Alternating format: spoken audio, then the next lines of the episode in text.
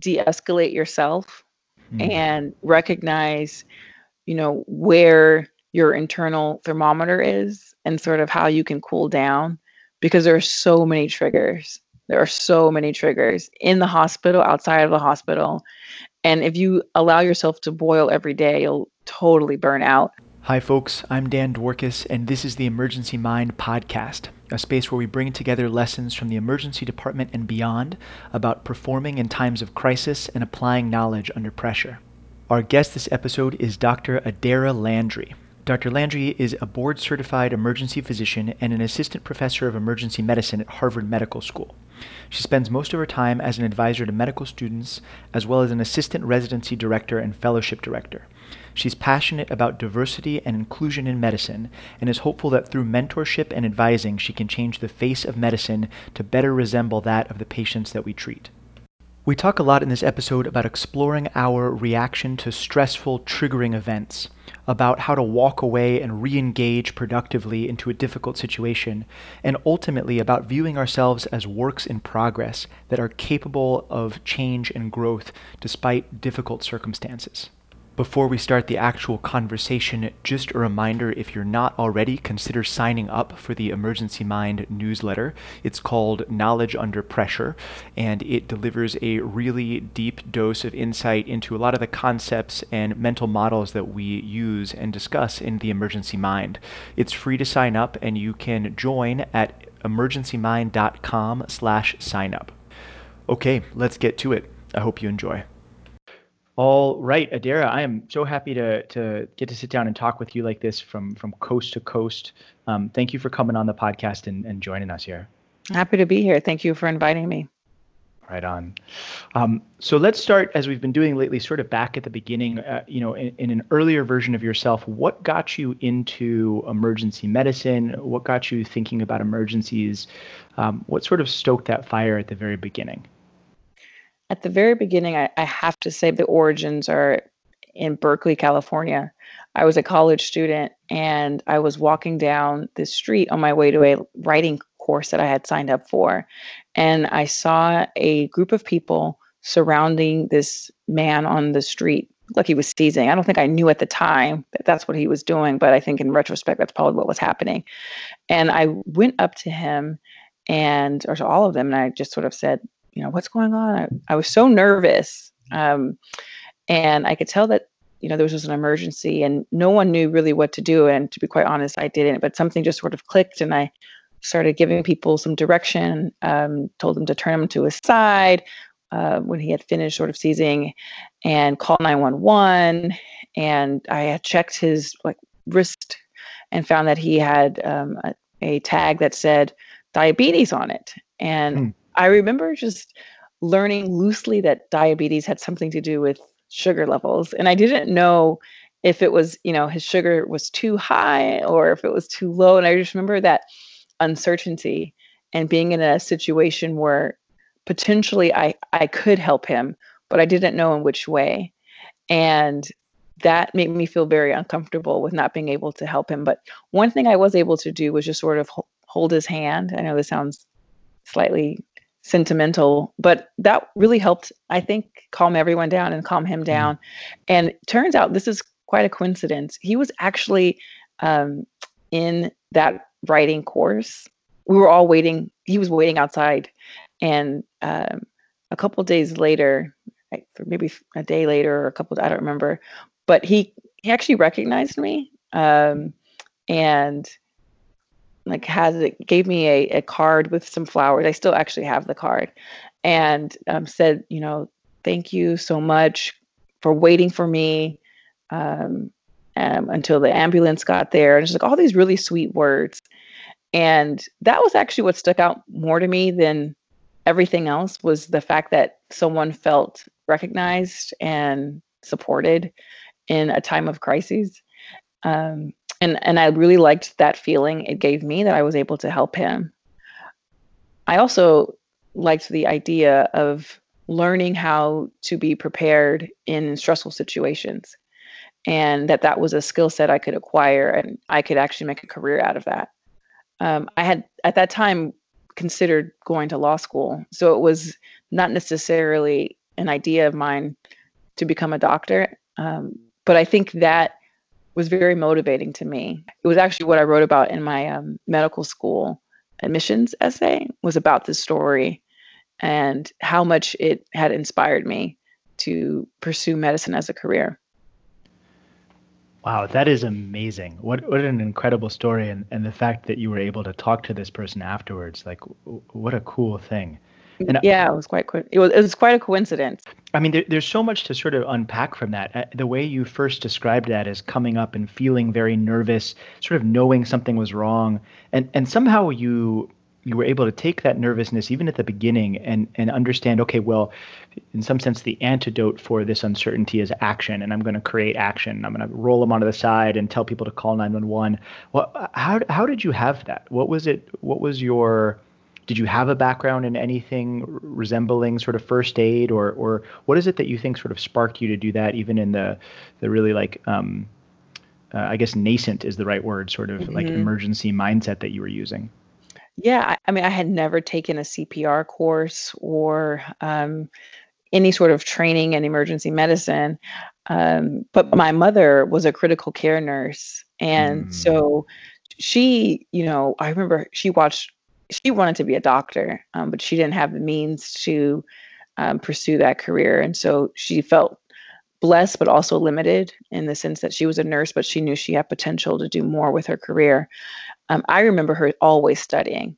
She was like a medical student when she was at nursing school. She went to nursing school late um, when I was in high school or so, but um, she was always studying. And so I think there must have been some passive learning mm-hmm. um, from that process where I just knew some level of instinct, or potentially it was, you know, maybe a movie or a TV show. But I, I definitely had no formal training. But I knew, I think most people know you know nothing i thought of was was very clever i don't think it was a matter of me being in, you know in, insightful or um, having some advanced knowledge i think it was that i was just able to retrieve basic information in a time of being stressed because i think calling 911 isn't really creative it's just, it's a normal process that we do when we're frightened and when we feel like we are unable to care for ourselves or others around us. So I think it was just a matter of me being able to unclutter the chaos and say, what is the next practical step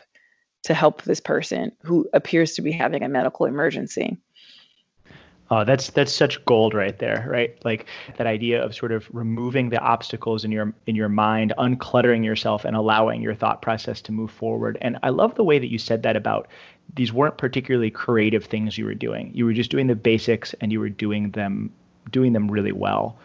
Um, that's not something that is necessarily obvious to most people. And a lot of us, when we start emergency medicine training, we sort of feel like we have to get this very uh, fantastically complicated response to a situation. Um, at the time, like if you look back in time, do you do you think you were aware of that? Do you think you were aware of that idea of just do the basics, or is that sort of what you're, how you're able to process that looking backward? I think this is something that I'm observing retrospectively. I think at that time I was I was doing what I just thought was right. There was no strategy behind it. Um, and I also actually at the moment felt like I wasn't prepared at all. And I think that's what drove me was this processing in real time of I don't know what to do. This it seemed like a you know a life threatening emergency and I, I and you know i can understand now when people come into the emergency room and they describe a situation of their relative that probably wasn't life threatening but you could mm-hmm. hear you could hear you can hear the fear of the family member describing it and and understand that they were in such a panic mode when their father passed out or when their mother complained of chest pain and and that was what I had at that time as well. Even though he was a stranger, I felt that level of fear. And that was actually one of my first in the field, out of hospital medical emergencies, and maybe one of my only. I, I haven't really come across many of these. And so that could be why it stands out to me so vividly, or it could be that it was the first.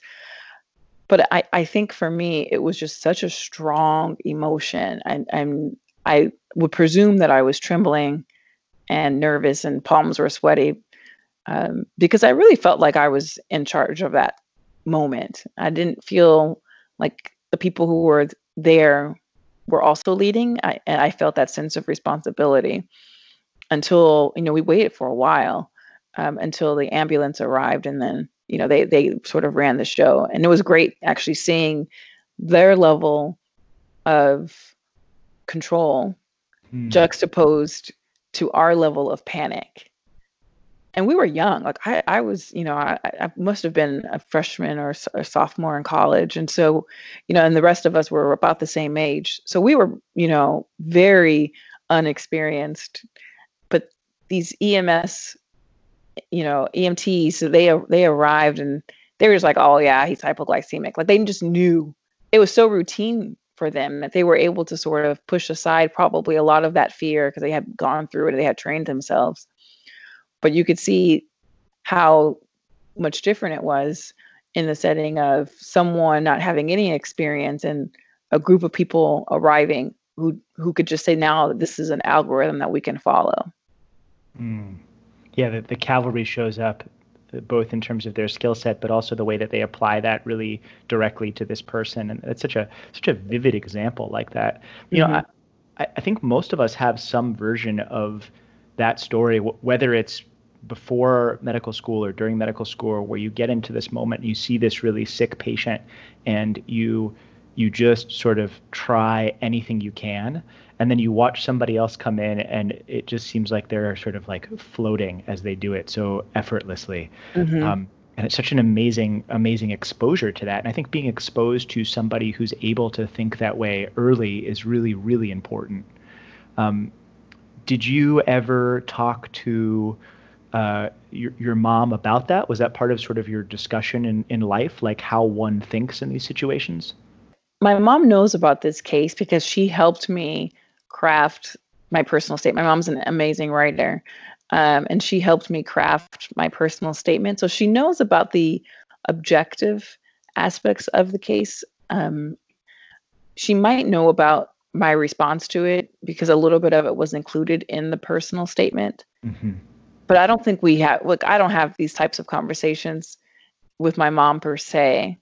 Um, but I think she knows it really impacted me because I used to always say I wanted to be a lawyer. And um, it was pretty close to after this event that I started considering becoming pre med. So I think she could recognize the weight of it because it really, it, like, it truly, truly affected me um, and changed the trajectory of my undergraduate experience. So let's fast forward a little bit from that. So now you're you've made this big decision, you're going to change what you're doing, you're in medical school. What was that like? I mean, from the beginning were you like dead set on emergency medicine or was there a whole breadth of things and you sort of found your way into this into this life? It was um, an unusual course. I um, was pretty um, lost in medical school in comparison to some of my classmates. Um, I felt not necessarily unsupported. I think there were resources there. I just didn't know what resources were available to me. And because of that, I didn't know how I could push myself and what opportunities I should go after in many ways you we usually strive for what we know is possible and for me it's all it's like if i were to ask my daughter she's 3 what do you want to be when you grow up? She's going to say a doctor because mm-hmm. that's really the only career she knows at this point which is what i am. She would never say architect or an accountant because she doesn't know about those things. And so you can imagine as a medical student not knowing what are the opportunities that are available to me, I would just sort of only do the things that were mandatory. And it really wasn't until much later in medical school that I did my emergency medicine rotation, which was required, that I met a variety of people who were interested in me and showed me how they could use their MD in ways that were quite unusual as emergency medicine doctors with patient advocacy, writing policies, wilderness medicine, hyperbarics. I, I was amazed at that. And I thought, oh my God, there's so many opportunities. I felt bad that I hadn't known about it. Um, I felt unprepared when I applied, that I hadn't had any mentorship, and that I had a slim chance of really matching. It wasn't until I did a sub-I in New York City, which I had only heard about because I went to lunch with a, a close friend of mine, and she happened to invite an, another student who was going into emergency medicine, and he told me about this rotation. Much of life, I feel, is about the opportunities that are told us told to us on these like random one-off meetings, and so because of that, I went to this rotation in New York City and met someone who was my first mentor ever, and really, really showed me how much I could push myself and how little I had. Okay, so for folks listening that aren't in the emergency world, a sub-I is a rotation, uh, sort of an audition rotation that you do towards the end of medical school, um, either at your home institution or an away institution, and it lets you sort of function as a extremely junior doctor. Um, but a, but a higher level than you have previously been functioning in medical school, and it sort of puts you through the paces and allows you to have your own ability to usually to handle some of your own patients, obviously with some guidance. Um, but it's one of the first times that you're really stretched to think for yourself. Uh, so, what was that like? What was that like doing that there? New York City is a high pressure environment at all times. There's nothing calm about that place. I love it. I lived there for 4 years. I loved it. Um, you know, that's a gr- it's a great place to train and really recognize how to handle stress because it's just everywhere. And um, how to de-escalate yourself mm. and recognize you know where your internal thermometer is and sort of how you can cool down because there are so many triggers. There are so many triggers in the hospital outside of the hospital and if you allow yourself to boil every day, you'll totally burn out. So it was a really great place. I think that was where I learned how to shift my perception of stress and how I learned to model my attendings who just always seemed calm in front of very stressful situations. And a lot of that had to deal with um, many of them were there or had had been practicing during 9/11 hmm. and um, I think and also the cocaine epidemic. Um, and I think that really allowed them to see just how bad emergency medicine can get and put everything into perspective as far as if someone if it's a single individual is dying well that's not as stressful. It's still important of course as 15 arriving at once dying. And so i think they had such incredible experiences under their belt that they were able to teach us sort of the entire spectrum of what emergency medicine can look like. Wow, let's press on that for a second. So uh, there's this idea that if you have an incredible uh, reserve, an incredible deep well of reserves. You've been through things that are so terrible before, then you can go through things that are only slightly terrible and you can do it a lot better. And in some sense, that is the defining statement of emergency medicine residency, right? Of emergency medicine dedicated training. You're going to be gradually exposed to more and more levels of terrible stuff until you build up enough of a well that you can understand how to process and handle less terrible stuff. Uh, that's not the official position on that, but that's sort of like a roughshod way of describing what emergency medicine residency is.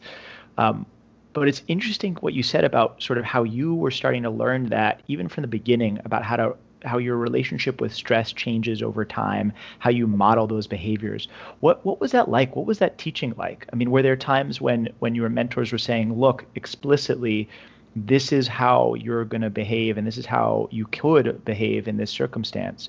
Or was it more of sort of um, osmosis and and watching them do a thing? It was a little bit of both. I i remember I, I mean i wasn't a, a hothead in residency but there were uh-huh. a few encounters where i i let stress get the best of me. And i remember one attending um, sort of pulling me aside after an, an, an interaction went very poorly and said, when you're recognizing yourself getting so upset at someone or something, feel free. You are you are at liberty to walk away. Hmm. You do not have to engage. and that was really helpful. I, I think that they put it into the perspective of what reputation do you want for yourself because you are in charge of that to a certain degree. And if you allow stress to get the best of you, I mean, I, like I said, I wasn't that much of a hothead. I really wasn't. But a few times I let a stressful situation escalate. I think we all are at risk of that but a few you know a few times I, I let things sort of get the best of me and and compared to, compared to what my usual personality was. And so it was really helpful to get feedback on on recognizing where you are where your emotional status is um, and where you want it to go. And sometimes you just need a cool off period. And um, that was very helpful. I mean New York City, you know, people yell a lot and people speak. I don't want to stereotype the entire city, so not everyone does, but it does happen there. I mean, it happens everywhere, but I thought it, I I felt it a lot when I was in residency, and um, so a part of it was just a part of the culture of practicing in a, a major area. So it was a great training and you know experience. Don't get me wrong, I loved it. I wouldn't have changed it changed anything about it but there's a lot of stress there and you have to you know you have to learn how to be resilient to, to a certain degree. Otherwise it'll it'll just overwhelm you. So i think i learned from my attendings in um, different ways. The, the, professional way was one small thing. Like i said it wasn't a big part of my experience but it was something that was clear. From the, from the clinical standpoint um, a lot of it came in feedback. Like they would they would after you know, a, a, a cardiac arrest or a really, really critical case, they were excellent at debriefing mm. and taking us aside. And, and the opening question almost universally was, How do you think that went? Which was always a nice pause, I think, for both of us. A pause for them in the sense that they could hear what I, I have to say and gather their thoughts.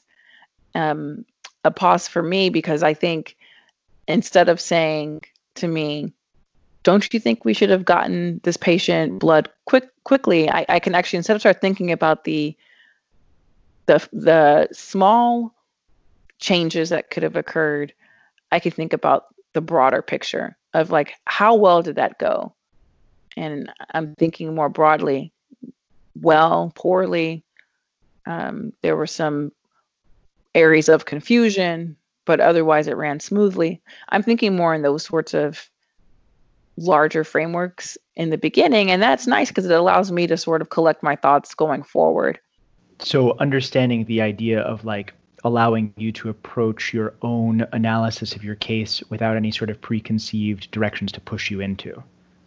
I think so. I think if they had given me feedback first, then that is what I would have assumed it, it was. Like I, I would have if they had, if they had told me it, it, ran smoothly, and I thought it didn't, then it, it might not have given me a chance to express my thoughts and to to navigate those and to um, you know metabolize it and and say okay you know you're right I I'm answering that not as great I, I mean I think if I, I I think if if if they had just started the conversation it would have been more teaching rather mm-hmm. than than listening.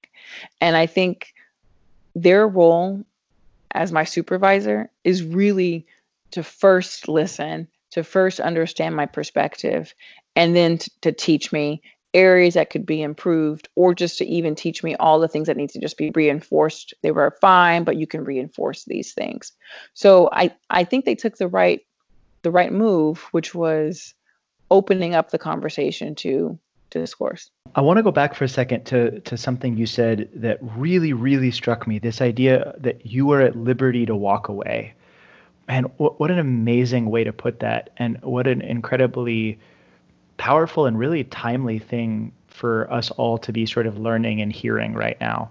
You know, um, the idea that that there is a lot of really hard stuff that we interface with in the ER and obviously in the, the, broader world as well. And some of that is truly terrible and truly triggering and unfair and unjust and horrific. And that somehow still we have the ability and the responsibility to choose how we meet that space. Um, and that's not always easy or possible, but it's it's something that we can all work on. I mean, I guess I'd ask, what did that feel like to you to hear that that way? I mean, it felt necessary. Um, hmm.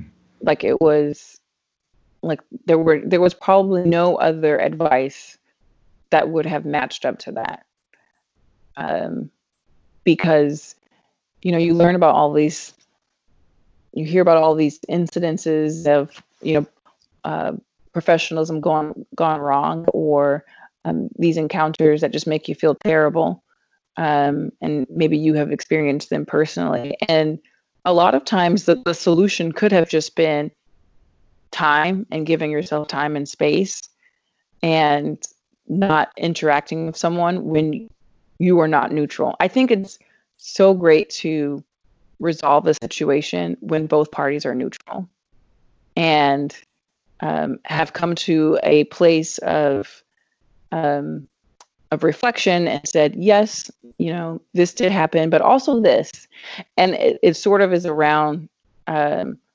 a, a, calming position, so that when you are when you are um, debriefing or meeting later, it's not about trying to convince someone of your side because you don't have a side. You're in the middle. You're mm-hmm. just trying to exchange information. And so, I mean, I, did I take all of that from just the phrase "you are at liberty to walk away"? No, not right at right at that moment. But I think over time, I have built upon that concept of you are at liberty to, to walk away when it comes to many personal interactions that are stressful and there are so many in the emergency room. We're not even talking about just patient care, but with everyone else and everything else, it can get pretty stressful because we're all we're all under that same pressure cooker, and um, because of that, we all have our own our own agenda and our own part our own part in the in the process of getting a patient from entering the emergency room to leaving the emergency room. Yeah, absolutely. I mean, we are we are humans. Our patients are humans. Everything in the system is humans, and so we all carry all of the stuff we're going through our lives with, and then everybody mixes together in this giant pressure cooker. And you know, if there's one thing that's pretty true across all emergencies, pressure never makes anything easier right? It's not like those problems, those sort of issues that we're that we're dealing with get easier when you add to the fact add to them the fact that somebody might be dying or that this thing has to happen right immediately. Um, and so, w- what does that look like for you? I mean, you talked about earlier, like your you use the metaphor of like your internal thermometer, or so you know you find yourself in the situation and you realize, hey, maybe I need to. I'm at liberty to walk away. I don't have to do this right here, right now. What does that look like for you? Do you you know do you meditate do you is there a thing you say to yourself what, what does that look like for you so there are certain types of stress i welcome and then there are certain types of stress i try to avoid i actually welcome the stress that is related to patient care because that's why I chose emergency medicine because I love these critical decisions that have to be made in order to save a life. That is what I, I run to that the type of stress that I actually want to avoid is the stress that's more interpersonal, unrelated to patient care. So, that type of stress, I don't think I encounter it too much. But generally speaking, what I do is ask for time. And um, that could be a simple comment of, we should talk about this tomorrow. There's not really much more that I, I feel like I need to, to do in the moment other than make sure I'm creating space and time. So it's almost like what I'm hearing is almost like that you've become a man, I don't know if connoisseur is the right word, but a connoisseur of stress, right? No, that like no way. no, that you that you take what feels like what might to an untrained person feel like stress, period, and you're able to disentangle that into a bunch of different concepts. And so there's like the stress that comes from the friction of your job that you enjoy and then there's the stress that comes from things that maybe don't have to be there. And then there's like some other really bad stress. So there's all these different flavors to it almost. And the way that you metabolize and so you've developed both a sense of being able to disentangle the stress and then you've developed different ways to metabolize each of the pieces of them. Um, and then at the end of that if you're really left over with something that's like like real bad that you really don't want a piece of then you're able to have these other sort of systems that come into play for those moments. Because mm-hmm. um, that's that's like a very fascinating architecture to explore that way. Um, because I think for for most of us, when we're just starting to train, or when we're early, or when we're even just not really conscious about this going through our daily lives, stress is like a thing. It's like just like this mile, you know, this pile of stress that everything sort of feeds into and everything comes out of. Like maybe there's like one number for stress or one level for stress, but there's not this idea of what you're describing about like the different. I don't know. I'm, I'm using flavor. I don't know if that's the right word, but different different flavors of stress. Well, I think what if you know, I think what happens with at least a lot of junior um, physicians is that they actually run towards both types of stress that I mentioned earlier the patient related one, as well as the professional and interpersonal type of stress. Meaning, I have seen people engage in very stressful situations when they're heated, mm-hmm. and that never ever turns out well and so my usual advice after them after you know that occurs and, and people come to me often because of my position as one of the residency directors is you know next time feel free to just walk away or defer delay because you you are at liberty to do so and that is always i think reassuring for people to know that next time they just will try not to engage Mm-hmm. Because I think residents, it's tricky too, because I think there's a part of emergency medicine that you want to appear tough in all aspects of it. And emergency medicine is all about human interaction. That's it. That's what it is. I mean, human interaction via ordering labs and all these things, but like it's just human interaction. And so I think um, I think we want to be tough in emergency medicine, which could translate to we need to be tough in being great at human interaction, whether it goes well or bad, whatever. I mean, I think most of us enjoy being humanistic, but I think also there is this culture of being a tough a tough person.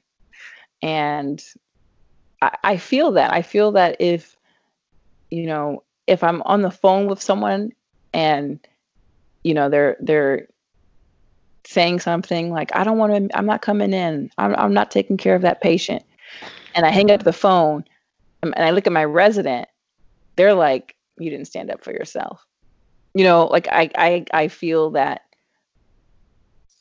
pressure sometimes but i don't think that's a healthy way of thinking about interaction in stressful situations I, I don't know if this is, by the way, what what you had intended on talking about because I think you know it's, it's feel free to steer me back on. No, this is great. This is great. And I think this is really applicable, obviously, not just to emergency medicine, right? Because you can replace emergency doctor in that sentence with anything, right? Like you have some image of how you want to be as a partner in a relationship, or you have some image of how you want to be as in, you know, a person within a particular company or on a particular team.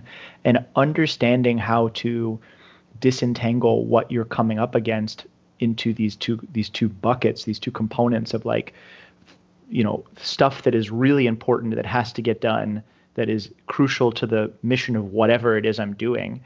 And then stuff that like is friction that happens that that maybe I don't necessarily have to engage with in the same way. And, and sort of learning how to parse those things out and then and then react to them constructively. I mean, man, what an incredible skill set that is. Um, something I'm 100% still working on in my own life, right? Trying to trying to sort through those kind of ideas. Mm-hmm. Um, but it, it, makes me think about about this quote from uh, Pema Chodron, a, a, Buddhist monk whose uh, work I enjoy enormously. And, and Pema Chodron said, you know, sometimes all you can do is that you're sitting there and there's a fire and you've got a can of gasoline in your hand and sometimes you can't put out the fire, but sometimes all you can do is just not pour that gasoline on top of the fire. that is exactly right. I love that one. Absolutely. And like that and that's victory. That's victory in that moment because you right. don't have to get everything perfectly right, but you do have to understand when you're I guess when you're responding to the wrong kind of stress or maybe when you're responding to uh, maybe when you're mixing up what type of stress you're responding to. Mm-hmm. Does that sound like a fair way to put that? Yeah, um, or or you're feeding the wrong bear. oh yeah, yeah, yeah, yeah, yeah. You're feeding the wrong bear. Because in a way, you're you're almost you're you're describing what is essentially our our ego, our sense of self, and how that that interfaces with what we do, and especially how that sense of self is present and um, in, invested in who we are when we perform under pressure. Um, because you know it's possible that I certainly felt this way, you know, more at the beginning of, of my career, but that that who we are under pressure really, really is representative of who we are as a human being. And mm-hmm. so w- when you come across that person on the ground and they're seizing and they're hypoglycemic and you don't really know what to do, like like that's so related to your sense of identity. And I think that's a, a challenging thing for a lot of folks to sort of dive into which is how do you um, how do you give yourself the space to explore and sort of upgrade your own mm-hmm. relationships with that really potentially very serious type of stress? I think learning from others is such an amazing skill. And you know, there are formal mentors, and then there's also this idea of just informal mentorship and observing passively from others. Dr. Lewis Goldfrank, who was the chair of mm-hmm. the um, Department of Emergency Medicine at Bellevue when I was a resident there. I, I remember I was a um, maybe a second year in residency, and in front of everyone at conference, I don't even remember the context of the question, but he asked me, "What does a leader look like?" in front of everyone. It was such an intense question. Those those were the types of questions he asked, you know. And I did not have a good answer for him at the time because I, I don't think I knew, you know, exactly what that what it looked like. But over time, I, I think I have realized that um, a, a, good leader is someone who responds in a way that as you watch it un- unfold, you can say to yourself, I would hope to respond the exact same way if I were in that situation. Mm-hmm. And I remember always watching Dr. Goldfrank get called names or deal with patients who were critically ill. And he never fluttered. And it was always clear to me that that is how I would want to respond. And that is how I would want to be perceived by others is just being able to be still around all of the movement. And he was able to do that in a way that was really um, inspiring. And so I think finding finding you know your own north star, and it doesn't have to be um, in a formal way, but finding someone who you say, wow, this person really knows how to respond well in stressful situations. I would hope to be like that if I were ever in that position. And sort of implicit in that is is the idea that however you are right now is not permanent. That you can change and and upgrade your ability to perform in these situations.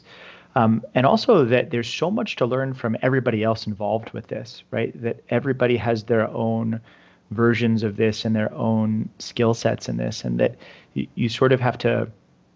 I don't know. I, I consider, you know, this like a, re- a real joy personally is to be a a lifelong student of performing under pressure, I would agree. And, I would, yeah. I'm sorry. No, no, that's it. That was the end. I'm a lifelong student of performing under pressure. That's it. I was just going to say, you can imagine that multiple people have keys to the door that would unlock the better you, and mm. you know, allowing people access to teach you is incredibly helpful for your own personal development. And recognizing that you don't have to learn from just one person, but there are multiple people who can shape you. How do you recommend doing that? like like somebody listening to this who's maybe earlier in their career or they are you know just starting to come to to to terms with this or maybe they're not in a formal residency program where there's so much opportunity for observation and mentorship what um how do you suggest they take that idea and actually implement that i think you have to start with humility and recognizing that as at this current time you are probably still not your best possible self. And there are going to be people who are going to shape you in unexpected ways. And so being open to that and recognizing the fact that you might not anticipate who those people are um, or predict it will be the first the first step is if, if you if you only look for experts to coach you then i think you will fall short I, I have had mentors of all levels. And some of my best mentors are actually near peer, meaning they're at the same level of training that I'm in because they are able to sort of walk me through their current steps mm-hmm. and they are closer to where I am than anyone else. So you don't have to be in a high profile institution of any sort to find support. I think you can look to others nearby who are in the same situation as you are in and say, let's figure this out together. Let's work together. Teach me your ways. I'll teach you my ways. But I don't think you have to be in a big academic center to get support. I, I think that you can find help if you open your eyes to it and um, your heart and time and all those sorts of things. Yeah, and just the idea that you're going to get curious and talk to people around you and, and recognize that you have growth and the potential for growth and to believe that you have the ability to change in how you're you're behaving and how you're performing. I mean, those are really, really powerful, very empowering sort of core beliefs about the way that reality works. Um, and I love that idea that that you're not yet your best self and that that should be the way that you describe yourself. Like how are you? Well i'm good. I'm growing. I'm not my best self yet but i'm really interested in like figuring out what's coming next. Right. I'm gonna, I'm gonna, try to i'm gonna try to answer that question like that moving forward. I like that a lot.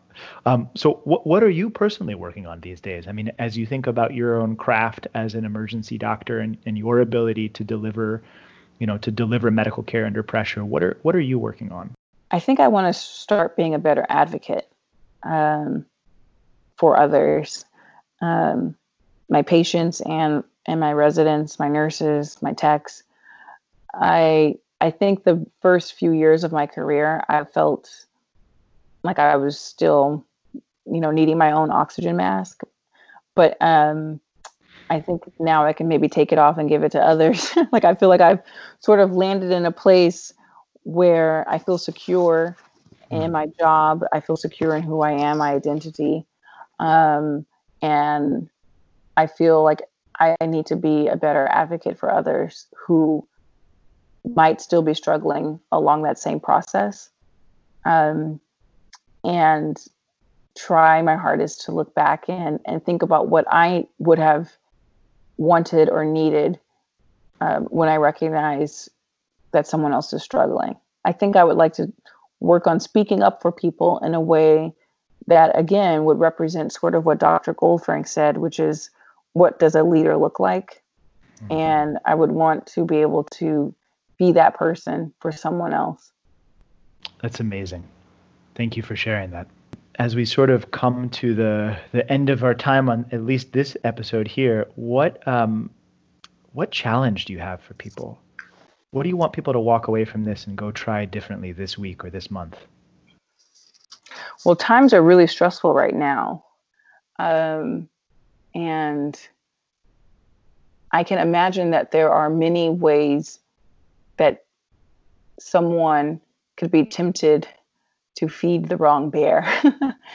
and I, you know, I don't know if you're on, um, there's a social media group of um, emergency medicine physicians, and I've been watching um, it stir pretty violently just via text, you know, and the exchange there. Um, and and I think people need to uh, recognize if they are contributing to a conversation or interaction positively or negatively. And if you recognize that I have nothing positive to give, then I'm I'm also therefore at liberty to walk away from this and to just do something else and to find something that I can contribute to positively because that will make the world better. And um, that will, I think, help everyone's stress level. If we can all say, I am not here to help. I think what I was going to do would actually hurt. Therefore, I will not do that. it's not it's not complicated actually. It's just as simple as giving someone sugar when they need sugar. It's nothing sophisticated, but I think it's still hard to do. Absolutely, absolutely inspiring and amazing and and so well put. Thank you so much for coming on the podcast to talk with us. Absolutely a joy to have you. Awesome. Well, thank you for inviting me. Okay, folks, that brings us to the end of this conversation. I hope you enjoyed it. I hope you found something useful that you can use next time you find yourself in an emergency or a crisis. Again, if you want to dig deeper into a lot of the concepts that we covered here, sign up for the Emergency Mind newsletter, Knowledge Under Pressure. It is free and it is awesome. You can join by going to www.emergencymind.com slash sign up. Also, as a reminder, our mission here at the Emergency Mind is to dig into lessons around applying knowledge under pressure, not to provide medical advice. Our opinions, as expressed on this podcast or elsewhere, are our own and not necessarily those of our employers or the hospitals at which we work. So keep up the good work, keep training, and good luck out there.